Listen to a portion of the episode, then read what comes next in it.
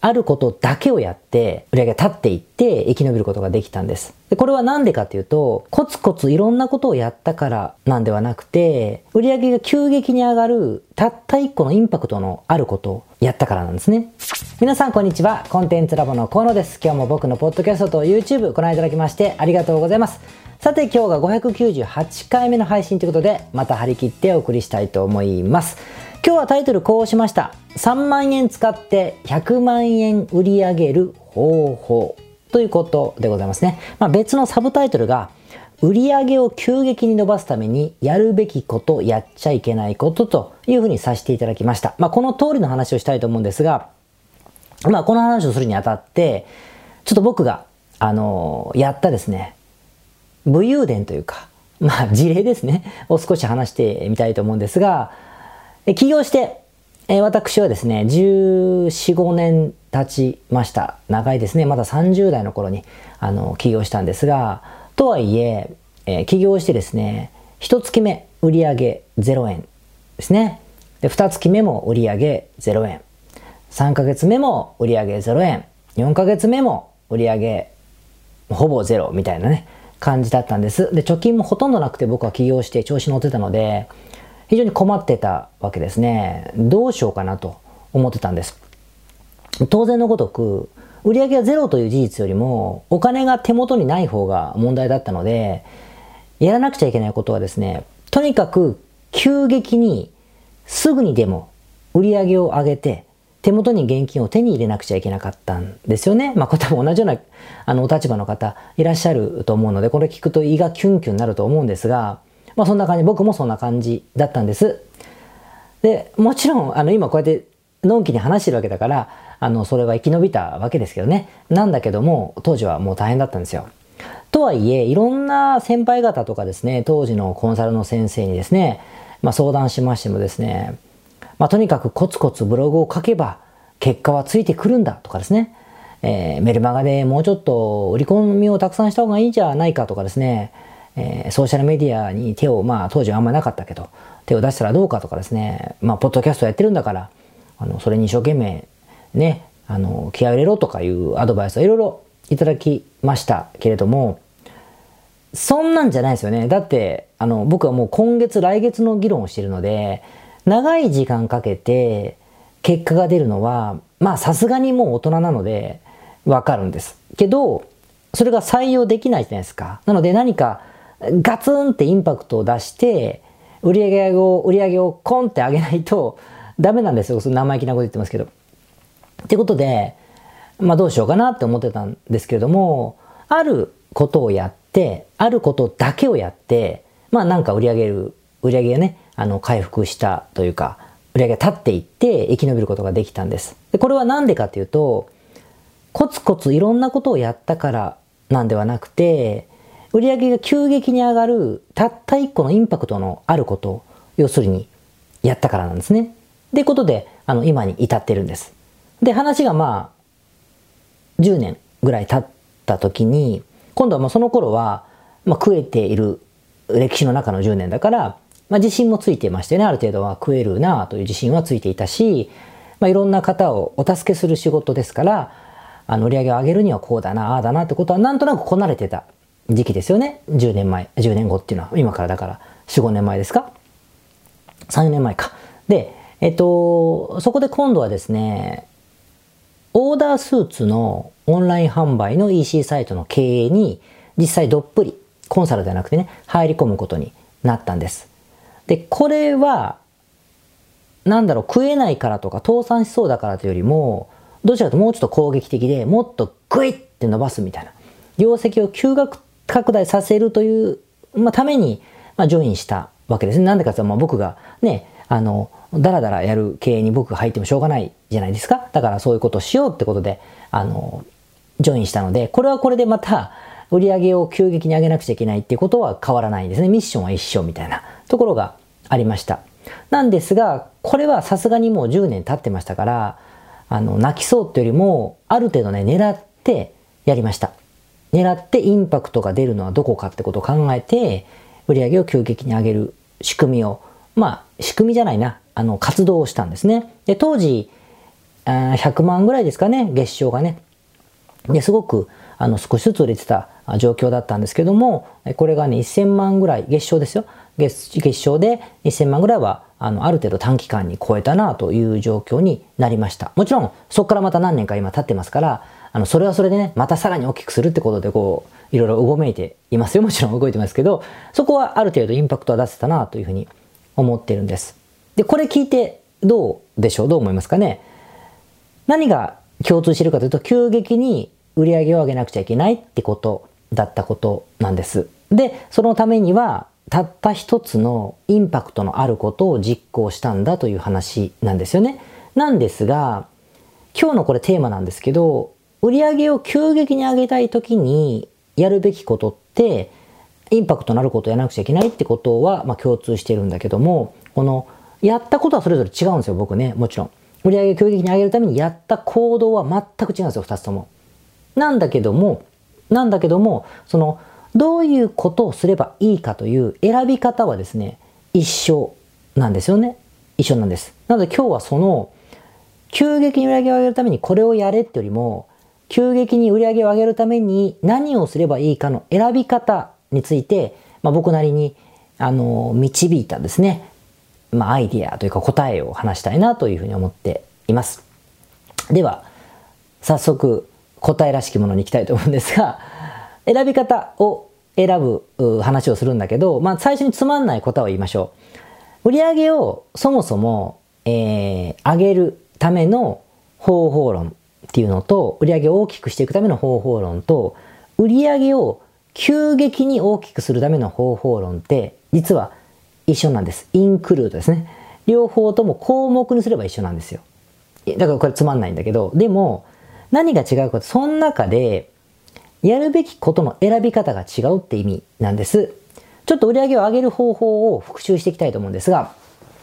例えばインターネットのビジネスだったら、まずアクセスをたくさん集めなくちゃいけないねと。アクセスを増やさなくちゃいけない、増える。で、さらにコンバージョン率を上げなくちゃいけない。つまりウェブサイトに来た人たちが見込み客になる確率、申し込みフォームにエントリーする確率だったりとか、ネットショップだったら購入率を上げる。あの、購入する。アクセスしてきた人たちが商品を買うってところまで行く確率。このパーセンテージを上げる。ね。さらに、えー、購入してくれるときに、1回あたりに購入する単価を上げる。例えば、ついでに何かを、ポテトはいかがですかというふうにやるのか。何かアップセル。こういうような上級プランだったらもう少し、あの、あなたの希望が叶えますよということをするのか、いろいろありますけども、購入単価を上げる。で、最後にリピート回数を増やす。例えばメルマガのえー、セールスを増やすとかね、えー、メルマガ配信で商品プロダあ、メルマガ配信の回数を増やしたり、えー、プロダクトを増やしたりってことでやっていくってこととかがあるじゃないですか。で、これをまた細分化するとどういうアクションになるかというと、アクセスを集め、増やさなくちゃいけないなら、えー、例えば、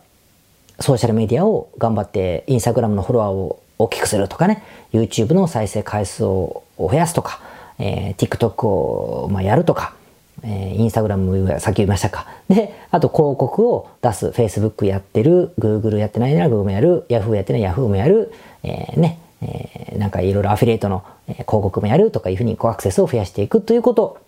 ですね。あとインフルエンサーに声かけて紹介してもらうとかかもしれません。で、えっと、商品単価を上げるなら、商品数を増やす、レコメンドのシステム入れるとか、アップセルのプログラムを作るとか、プロ、プロ、リピートを増やすのはプロダクトを増やすとかですね、商品の数を増やすように頑張るとか、あとコンバージョン率を上げるって意味では、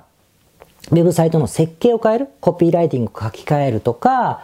testimonial お客様の声をしっかりと入れるとか、UX って言うんだけど、えっと、 user experience。お客さんがこう、クリックしたりとか、こう見た時に体験する、こう操作が楽にしていくとかね。あと申し込みフォームから離脱が多いんだったら、商品カートからの離脱が多いんだったら、わかりやすくボタンの配置を変えるとか、フォームの入力項目必須を減らす、必須項目を、えっと、まあ、送信ってした時にエラーが出るんじゃなくて、入力した時にエラーってあの、文字が足りないよとかね、出してあげるとか、いうふうにこう、ユーザーの体験を変えていくとかね、いうふうにこう、もう長いな話がね、僕もね、まあ、いっぱいですか。みたいなことを述べなくやるというか、すべからくやるというか、でそれぞれに対して平均点を超えていくように、えー、努力していくことによって、売上っていうのはこの掛け算の総イコールだから、こう、一個だけ上げてるのに全部が上がるから掛け算掛け算掛け算掛け算で、ぐいっと売り上げが上がるというのがからくりですね。これはもう皆さん、あの、ね、素人さんじゃなければ、あの、常識だと思うんです。アクセスを増やさなくちゃいけない。コンバージョン率も上げなくちゃいけない。ウェブサイトも、だからそこで改造しなくちゃいけない。リピートも増やさなくちゃいけない。メルマガも送り方考えなくちゃいけない。えー、そのためには売り込みたのためのキャンペーンを増やさなくちゃいけない。もしくはプロダクトを増やさなくちゃいけないとかね。やってると思う。これが売り上げを上げる方法論が、うわーっとね、もう何千何万項目あるんでしょうか。をやっていくということじゃないですか。で、じゃあ急激に売り上げ上げるっていうのは、要するにこのたくさんあるセオリーというか、方法論からたった一つだけ自分が急激に売り上げを上げるためには何が必要かってことだけをチョイスして、まあ、一点突破するということになるんです。じゃあ、僕のさっきの起業の時はどうしたかなんだけども、さっき言った通り、えー、お金がなかったんですよ。僕ね、お金がなかったから、アクセスがそもそもないんですよ。広告費も出してないし、ブログも一生懸命書いてたけどね、アメーバブログとかね、やってました当時は。でも、それ大したことない。知り合いにいいねもらうぐらいでね、何もない。広告費も、すげえ頑張っても月3万ぐらいが限界。それでもドキドキしながらやるぐらいの勢いですね。月3万円を吐きそうな値が出すぐらいが限界だったんです。で、SEO 対策も、やりようがないというか、アクセスも大して集まらない。てか、ほとんど集まらない感じだったんですね。なので、ウェブサイトに来るアクセスって多分、なんかもう、1000アクセスとかぐらい、1000アクセス弱みたいな月ですよ、月に。ぐらいがいいところだったと思うんですね。で広告費でそれすら賄ってた感じだと思います。広告費でね、賄ってた感じだったんですよ。で、じゃあ、僕が、例えば、えー、ホームページ制作業だったりとか、えー、コンサルティング業みたいなものに対する注文を取りたい、そこでお金をもらいたいから活動してたんだけど、これ、急激に売り上げを増やすためには何をしなくちゃいけないかというと、実は、この1000のアクセスの方々っていうのを、これ広告費を使ったって1000なんでね、3万円使ったって1000ぐらいのアクセスがないとしたときに、これ、1%の問い合わせ率というかね、メルマガ登録率とか、資料請求率とか、ebook 配って登録する方を1%合格点出しても10人じゃないですか ?10 人。で、この10人に対してさらにこう、ウェブサイトのコピーライティングを改造したりとか、信用してもらえるような仕組みを入れて一生懸命もテストして、これを倍の2%、これでもすごいことだけど、2%にしてもですね、20人しか問い合わせをしてくれないんですよね。してくれない。で、この20から20っていうのは倍だからすごいんだけど、でも20という実数からすると、この、この方々にメールマガジンでいくらすっげえ最高のことを送っても、注文って多分ゼロの確率も高いんですよね。20だから。例えば3%ぐらいがあの有料サービスに申し込むとかっていうデータってよく出ますけれども、そういう数字がまあ分かるじゃないですか。分かるから3%だったら、20人だったら3%だと、ちょっと0人のこともあり得るでしょ？じゃないですか。だから、登録してもらった方にメルマガを一生懸命送って、セールスして申し込んでもらうという仕組みを作る、作ってもインパクトが出せないんですよね。ということは、この流れの中、つまり、無理資料請求してもらったり、メルマガ登録してもらって、役に立つことを送って、で、こういうのを売り込んでます、よろしく、つって買ってもらうって仕組みを作ってる限りは、この20って数が200とか400とかになってくれないと、お金にならないじゃないですか。ってなると、パーセンテージが動かせないわけだから、アクセスを4倍とか5倍にしなくちゃいけないじゃないですか。でも、1月2月でソーシャルメディアのアカウントがバズることは多分ありえないし、ブログからもありえない。で、広告費がもう出せないんでね、3万円がもう限界だったんで、じゃあこれを5000、6000のアクセスにはできないわけですよ。じゃあここはインパクト出せないから、僕はいくら一生懸命メルマガやっても、いくらブログを書いても、いくらなんだろう、ポッドキャストを毎日配信しても、ここにインパクトは出ないんですよね。意味ありますよ。未来には意味があるんですけども、今じゃないじゃないですか。そうすると、残ってるのって、もう、1個しかなくて、つまり、10件、もしくは20件、頑張っても20件、10件の問い合わせを、ものすごい高い確率で、尋常じゃない確率で、制約するしかないじゃないですか。ね。マジかよってことに、まあ、なるわけですね。なるわけですよ。で、じゃあ、その3%とかじゃん、メルマガ送る中で売り込んだら買ってくれるってことじゃなくて、すごい高い数、10人中の5人とかですね、10人中の7人とかいう感じで、お金を払ってもらうためには何をしないといけないか。だまあ、例えば1000アクセスの中で7人が買うとかね、そういううまあまあ、すごい値を出すためには何をしないといけないかと思って、僕はコンサル業ですよ、すごいけど。ってなると何が必要かというと、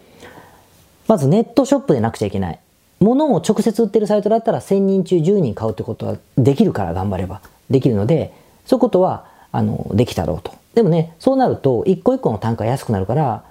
またこのね、10人が3000円買ってくれてどうするんだって話になるから、選択できなかったし、ネットショップに切り替えるだけでも一月かかると思ったので、これは無理だと思ったんですよね。で、二つ目のすぐに金払ってる方法は、サービスですね。受託。例えばデザインしますとか、えー、図面書きますとか、えー、何か、うん、まあ、留学の事務手続きを代行しますとかね、何でもいいんですけど、いうことだったら、問い合わせがあった人たちに丁寧に対応すれば、ある種、2分の1とかですね、3分の2ぐらいのあの人たちからお金をいただけるようにはなるはずだから、この方法か、もしくは問い合わせがあった人、つまり相談って形でした方に、専門的なアドバイスをたくさんして、感銘を受けてもらって、じゃあお前に頼むって言わせるみたいな。方法か、ぐらいしかない。つまりコンサルティ提案型営業か、コンサルティングが問題解決型営業かな？か、えっと、受託業で親切に対応して、お返事をして、あの、サービスを申し込んでもらうという、この2択しかないわけですよ。この10人をお金に変えていくためには。で、僕がやってたのは、しつこいけど、ホームページ制作業とコンサル業だったから、どちらともできるんです、やろうと思ったら。できるんだけど、ただ、ホームページ制作で、お金、お前らいくらできるのか、はい、できますよっていうふうになると、まず単価が安いですね。値引きをしなくちゃいけないとかっていう、ちょっと立場が弱くなるように思ったので、これは選択は外したんですよ。となると、最後の選択肢、訂正があった方に対して直接対話をして、そこで感銘してもらって、じゃあ分かったっつって、例えば月額1万2万だったら何ヶ月も続くような契約だったりとか、一発で20万とか30万っていう受託で、じゃあお前に頼むよっていうふうに言ってもらったりとかってしなくちゃいけないと思ったから、1000人のアクセスの方をメルマガ登録とか資料請求ではなくて、もう無料相談、何でも無料相談、何でも無料ですっていうふうに変えたんですよ。変えた。まあもともとあったけど、変えて。で、こっから訂正が来る方々を確率論でね、3%決まったら違法じゃねって言ってる場合じゃねえなと思ったので、一人一人をもうとにかく落とすぞという危機迫る感じにしたんですよ。で、どうしたかっていうと、例えば、返信もですね、もうほぼ僕24時間見てましたね、パソコン。見てて、寝てる時もパッと起きてチェックしたりとかして、来たらすぐ返す。来たらすぐ返す。レスポンスが早いことが大事だとは思ってたんで。すぐ返す。で、返す時も、適当に質問されてるんだろうなと思ってても、いちいちですね、もうちょっと3行ぐらいしか書いてない質問なのに、あの、プレゼン資料をいちいち作って、こういうふうにしたらいいんじゃないでしょうかって、音声で録音してですね、お返事をしてました。全員ですよ。全員に。もちろん、仕方される方も多かったけど、そうするとね、あの、いや、ここまでやってくれたのって感じで、あの、じゃあお話を聞かせてよってなって会話をすると。で、会話も、当然海外の、あのね、方々がほとんどだったので、時差があるじゃないですか。これも今だったら僕自分の健康がありますから、あの自分の時差にね、お客様合わせていただいてますけれども、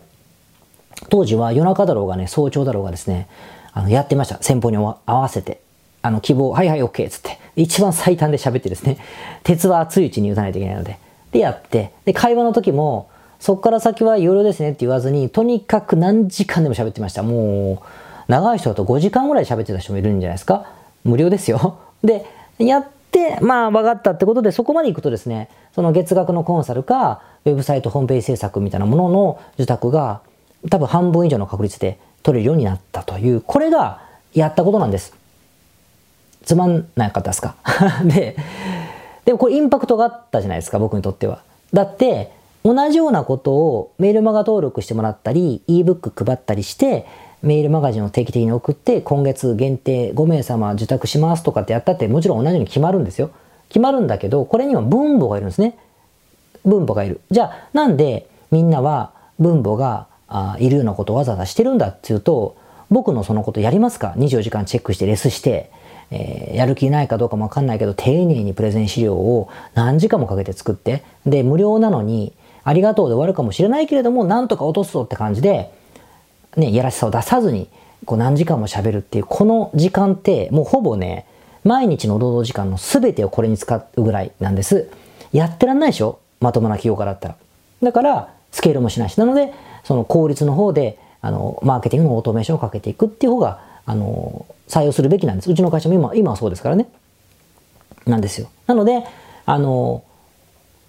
やらないってことなんだけど、僕にとってはでも、一点突破っていうか、インパクトを出して今日売り上げを上げたり、今日入金をしてもらうためには、それしかすることがなかったので、ここに集中したのがやっぱり良かったんだろうと思いますね。その代わりブログを一生懸命書くとか、なんだろう、誰かうまくいってる人たちのね、投稿とか見て、うわ、羨ましいな、みたいなのも一切もうメルマガ取るってたのも僕全部やめましたから、その時も気が散るから。焦っちゃうんでね。あの、ネタ見も出ちゃうし、もう全部人のメルマガ読むのやめて、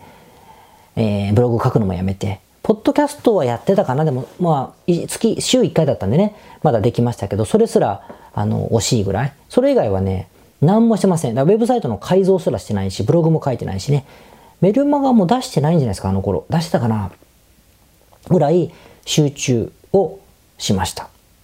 まあ、こういう意味ですね。つまり、やるべきことって全部、一覧なんだけど、何をしなければ売り上げ伸びないかってことだけを考えてやったって感じなんです。まあ、半分偶然ですけどね。あの、そうかなと思ってやっただけでしたけど。で、一方で、その10年後にやったオーダースーツの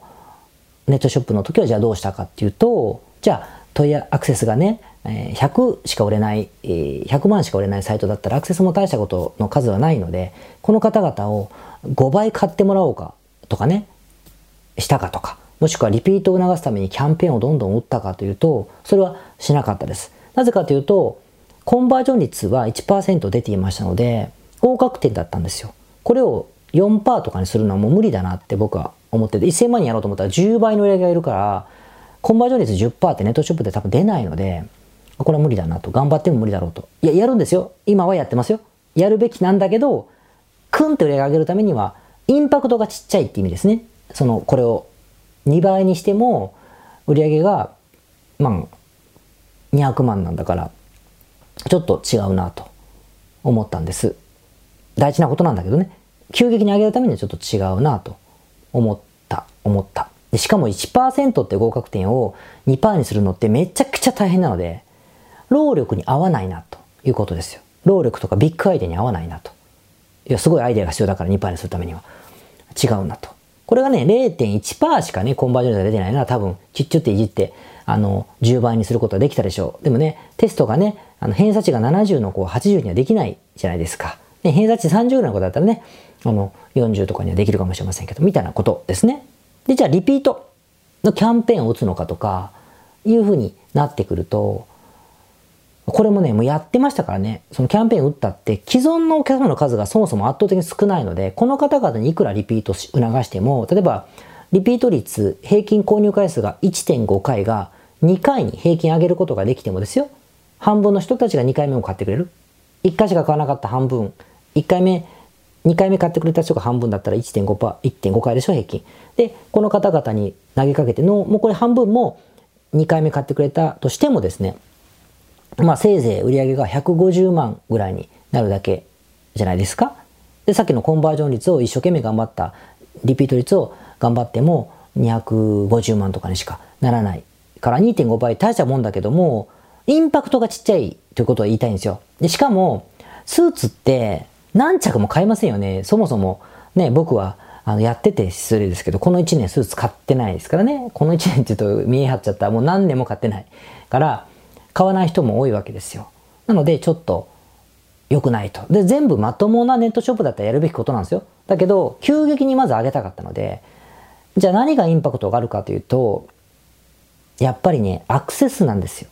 アクセスうわって集めたら、同じ平均点なんだから、まあ当たり前です、掛け算があのね、掛け算のかける数は変わらないから、ね、あの、100万売れてるね、コンバージョン率のウェブサイトのアクセス数が10倍になれば1000万になるっていう非常に単純な話じゃないですか。なので、ここが一番大事だと思ってました。で、幸いに、あの、すごく経営者の人が、あの、コツコツやる人なのでね、留保金があったんですよ。つまり、会社に貯めてるお金って意味ですね。があったから、広告費を使えたんです。使えた。し、別の収入がある、組織なので、社長の給料がないとやっていけないってことはないから、要するに、利益を丸ごと広告費にぶち込めるような経営状況だったわけですね。なので、あの、広告費をとにかく使いました。使いましたって偉そうに言うことじゃないけど、もちろん考えながらね、Facebook、Google、Yahoo、アフリエイト、こうこうくるくるくるくるね、最適化しながら回していったんだけど、これを50万、100万、150万っていうふうに使っていくんです。そうすると、まあ当たり前にアクセスが増えて、売り上げが増えたという単純なからくりですね。これ、へーって思ったじゃないですか。はーんって思ったと思うんです。僕もそう思いますよ。なんだけど、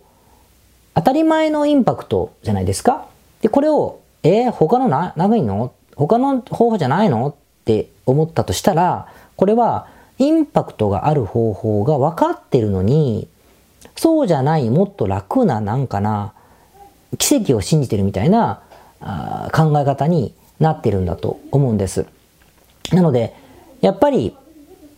売り上げを大きくする時のインパクトって今までみんなが知っている売上アップのこの施策が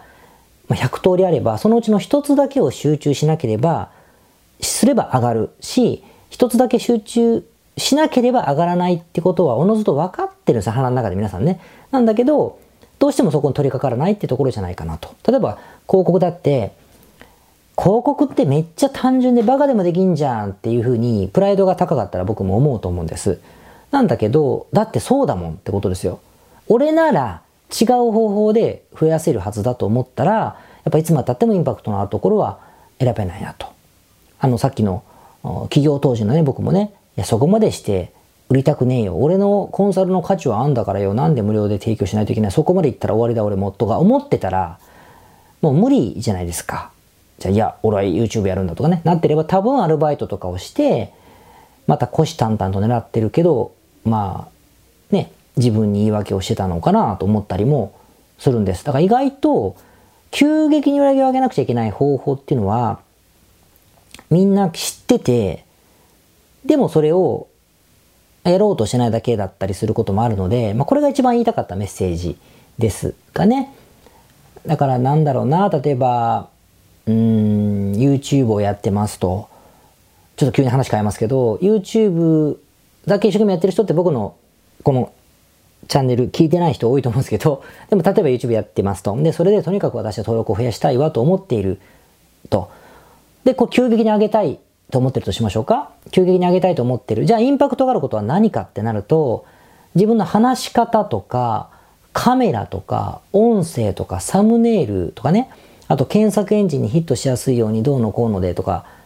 いろいろ調べると思うんだけど、でも多分、インパクト出すのって、配信回数をまず増やすということと、配信都度、人様ですね、たくさん再生されている YouTube チャンネル、同じテーマのですよ。同じテーマで再生されている方のチャンネル見て、どの、どういう、うまあ、要は、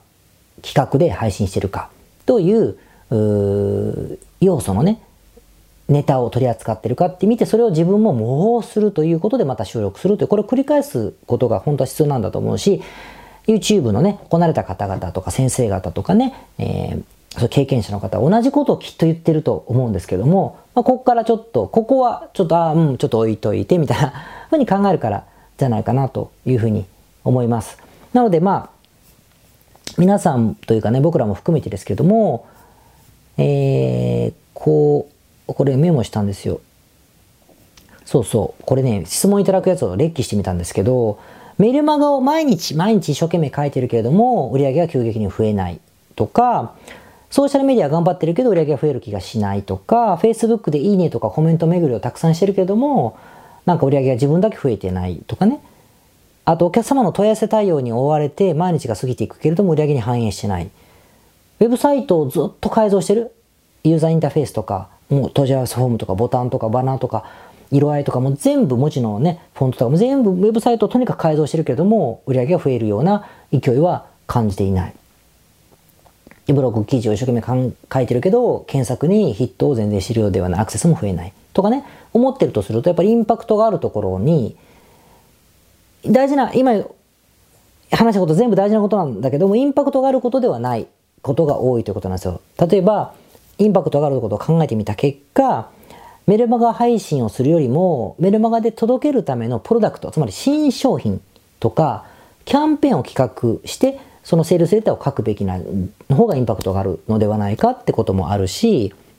だから新商品のことが多いかなってことが多いし、あと、記事をたくさん書くよりも、バックリンクですね。有料な良質なウェブサイトからのリンクをもらうための施策を一生懸命考えてみる。別に自分で適当に作ってリンク貼れてみるじゃないですよ。バックリンクの施策を一生懸命考えてみる方が本当は大事なんじゃないか。ってことかもしれないし、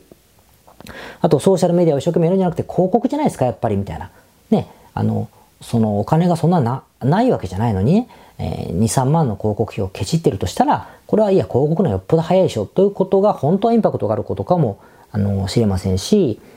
あとなんだろう。うん、Facebook で人様の閲覧をしていいねとかして素晴らしいですねって言ってるんじゃなくて、自分が私のとこ来いということを堂々と書き込み続ける。周りからね、あの、売り込みばっかりだと思われてももういいということ、自分に来いという投稿することの方がインパクトがあるかも、あの、知りませんよね。みたいなことって結構あるなというふうに思います。だからまあ、例えばウェブサイトを、EC サイトが多いのが、ウェブサイトを一生懸命かっこよく綺麗にユーザーインターフェース、ユーザーエクスペリエンスを改造してっているし、それにお金も時間も使ってるんだけど、いやいや、っていうか商品数足りなくないですかみたいな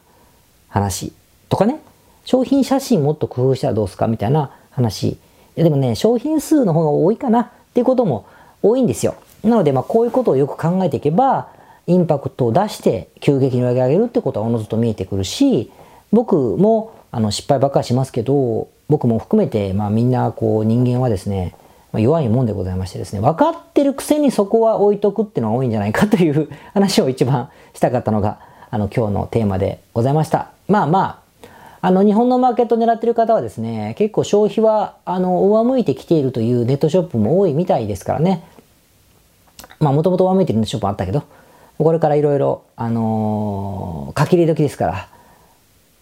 ぜひ、あの、インパクトあることをやっていってください。それではまた来週。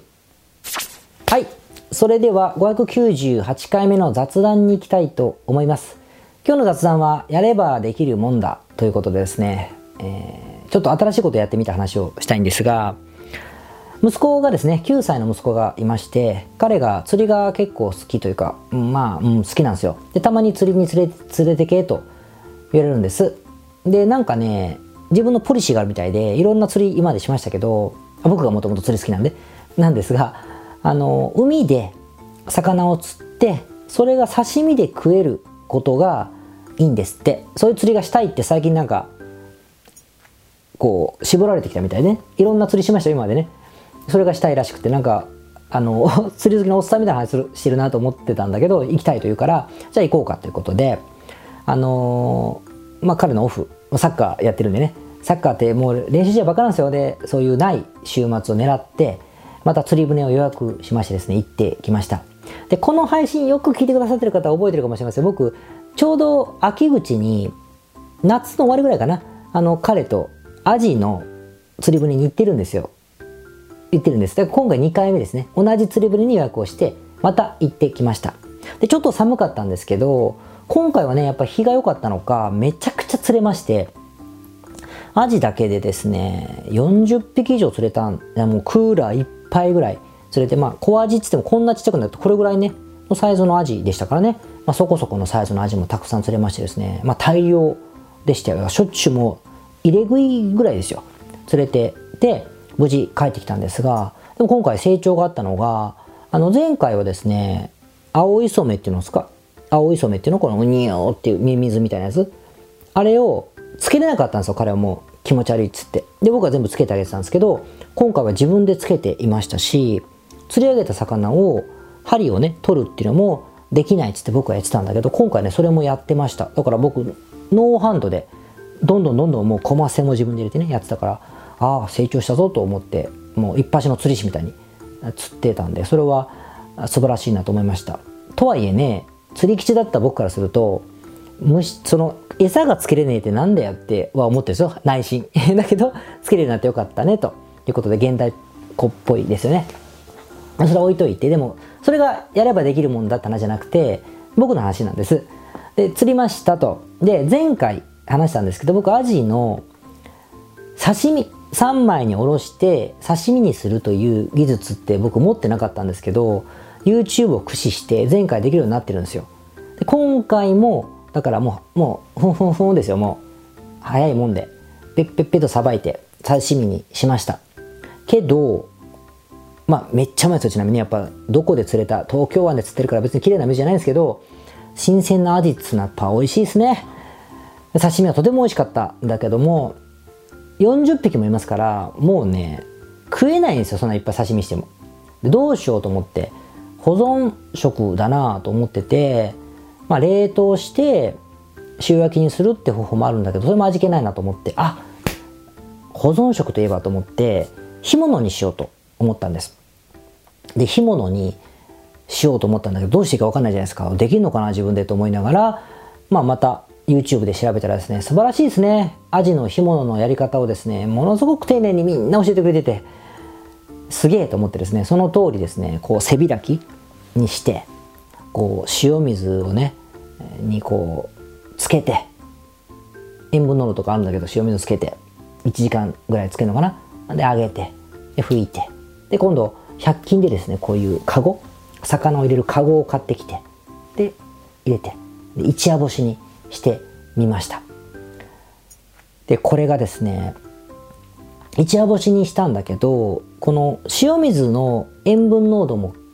すごく大事だし何か言って味が変わるんですよ。あと干す時間帯によっても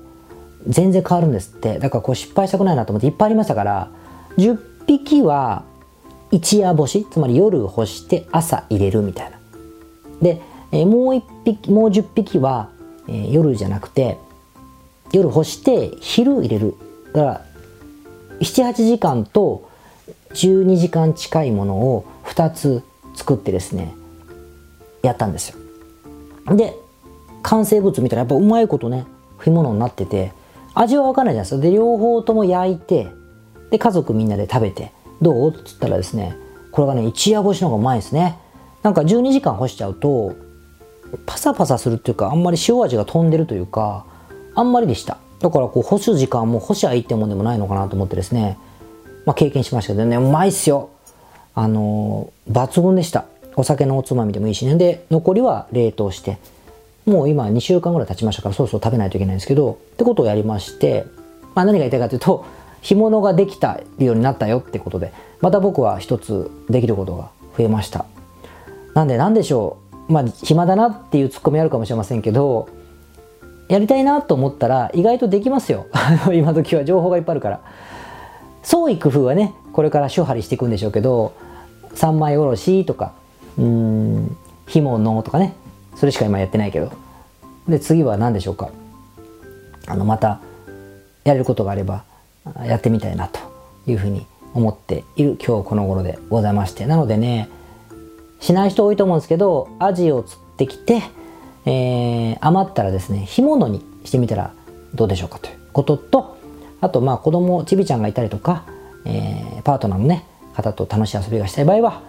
えー、アジの気軽な釣りはですね23時間で終わりますしねトイレもある船も多いしいいんじゃないかなと思います。まあこれ日本の方しか通用しないけどということであのアジの干物は意外意外と美味しかったという話でございました。それではまた次回。皆さんこんにちは。コンテンツラボの河野と申します。この YouTube チャンネルをご覧いただきましてありがとうございます。え普段は在住の起業家の皆さんにインターネットを使ったビジネスのサポートをさせていただいております。これまで、え約3000人の方々のビジネスのサポートを行い、すべてのクライアントさんの売上総額は300億を超えているぐらいだと思います。えこのチャンネルではそんな経験をもとにインターネットビジネスもしくはインターネットを使った起業について、え詳しく役に立つ情報をお送りするように心がけております。海外においての事例もとても豊富に含んでいますので、日本の方にも適用できることがとっても多いと思っております。ぜひチャンネル登録をして配信をご覧になってみてください。ポッドキャストをお聞きの皆様、こんにちは。コンテンツラボの山口よしこと申します。普段はサンフランシスコに住んでおりまして、日々現地からコンテンツラボのお仕事を行っています。いつもご視聴ありがとうございます。いつも聞いてくださっている海外在住の方日本在住の方起業して制約のない自由なライフスタイルを実現したいと思っていませんか？今日はそんな皆様にですねお知らせとお願いがありましてこんな風に最後にお邪魔させていただいています。そのお願いというのはですねコンテンツラボのコンサルティングサービスについて知っていただくということです。で、あのー、番組の中でも河野が時々メンバーさんと呼ばせていただいていることがありますのでご存知の方も多いと思います。起業前の方にはビジネスプランを一緒に考えることから始め起業後の方には集客組織化異業種展開だったりはたまたお金の残し方とかそして望むライフスタイルの実現というところまでですねメールやオンライン通話でのコンサルティングのほかに学べる仕組みとしてあの定期的に私たちの方からコンサルティングを受けていただいているメンバーさん用に教材をあのお配りしたりですね。あと世界各地にお住まいの起業してビジネスの広がりを目指す日本人の方同士とつながれる仕組みを取り入れたりといったコンサルティングやコミュニティ参加が全て入ったサービスになっております。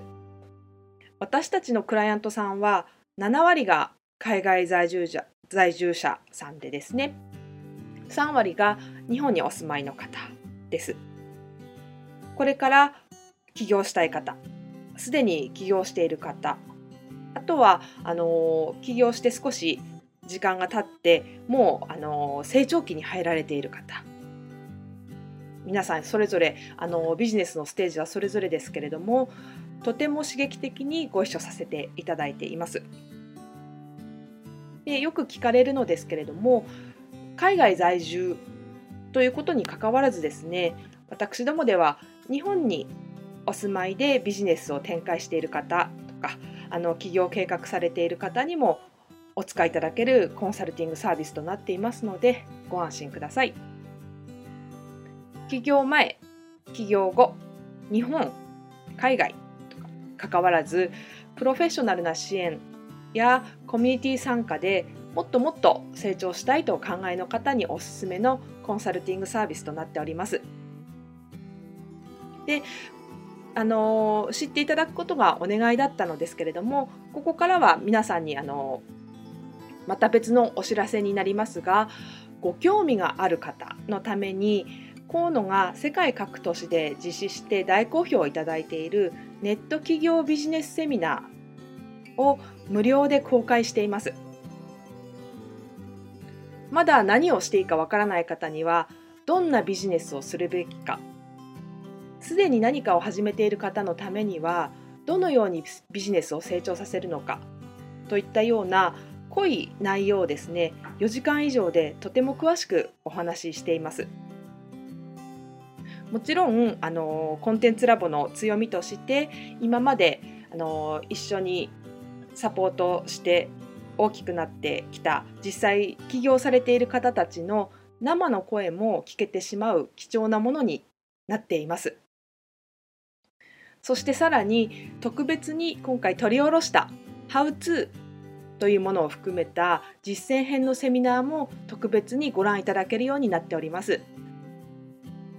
ネットショップを始めてみたい。とかサービス業をしてみたい。コンサルティングやコーチング業をやってみたい。自分の持っている情報を売ってみたい。などですね。全てカバーしている動画セミナーになっています。で先ほども申したように視聴は無料となっておりますので今すぐこのメールの中にある概要のリンクをクリックいただくかコンテンツラボという名前で検索して動画を請求してご覧になってください。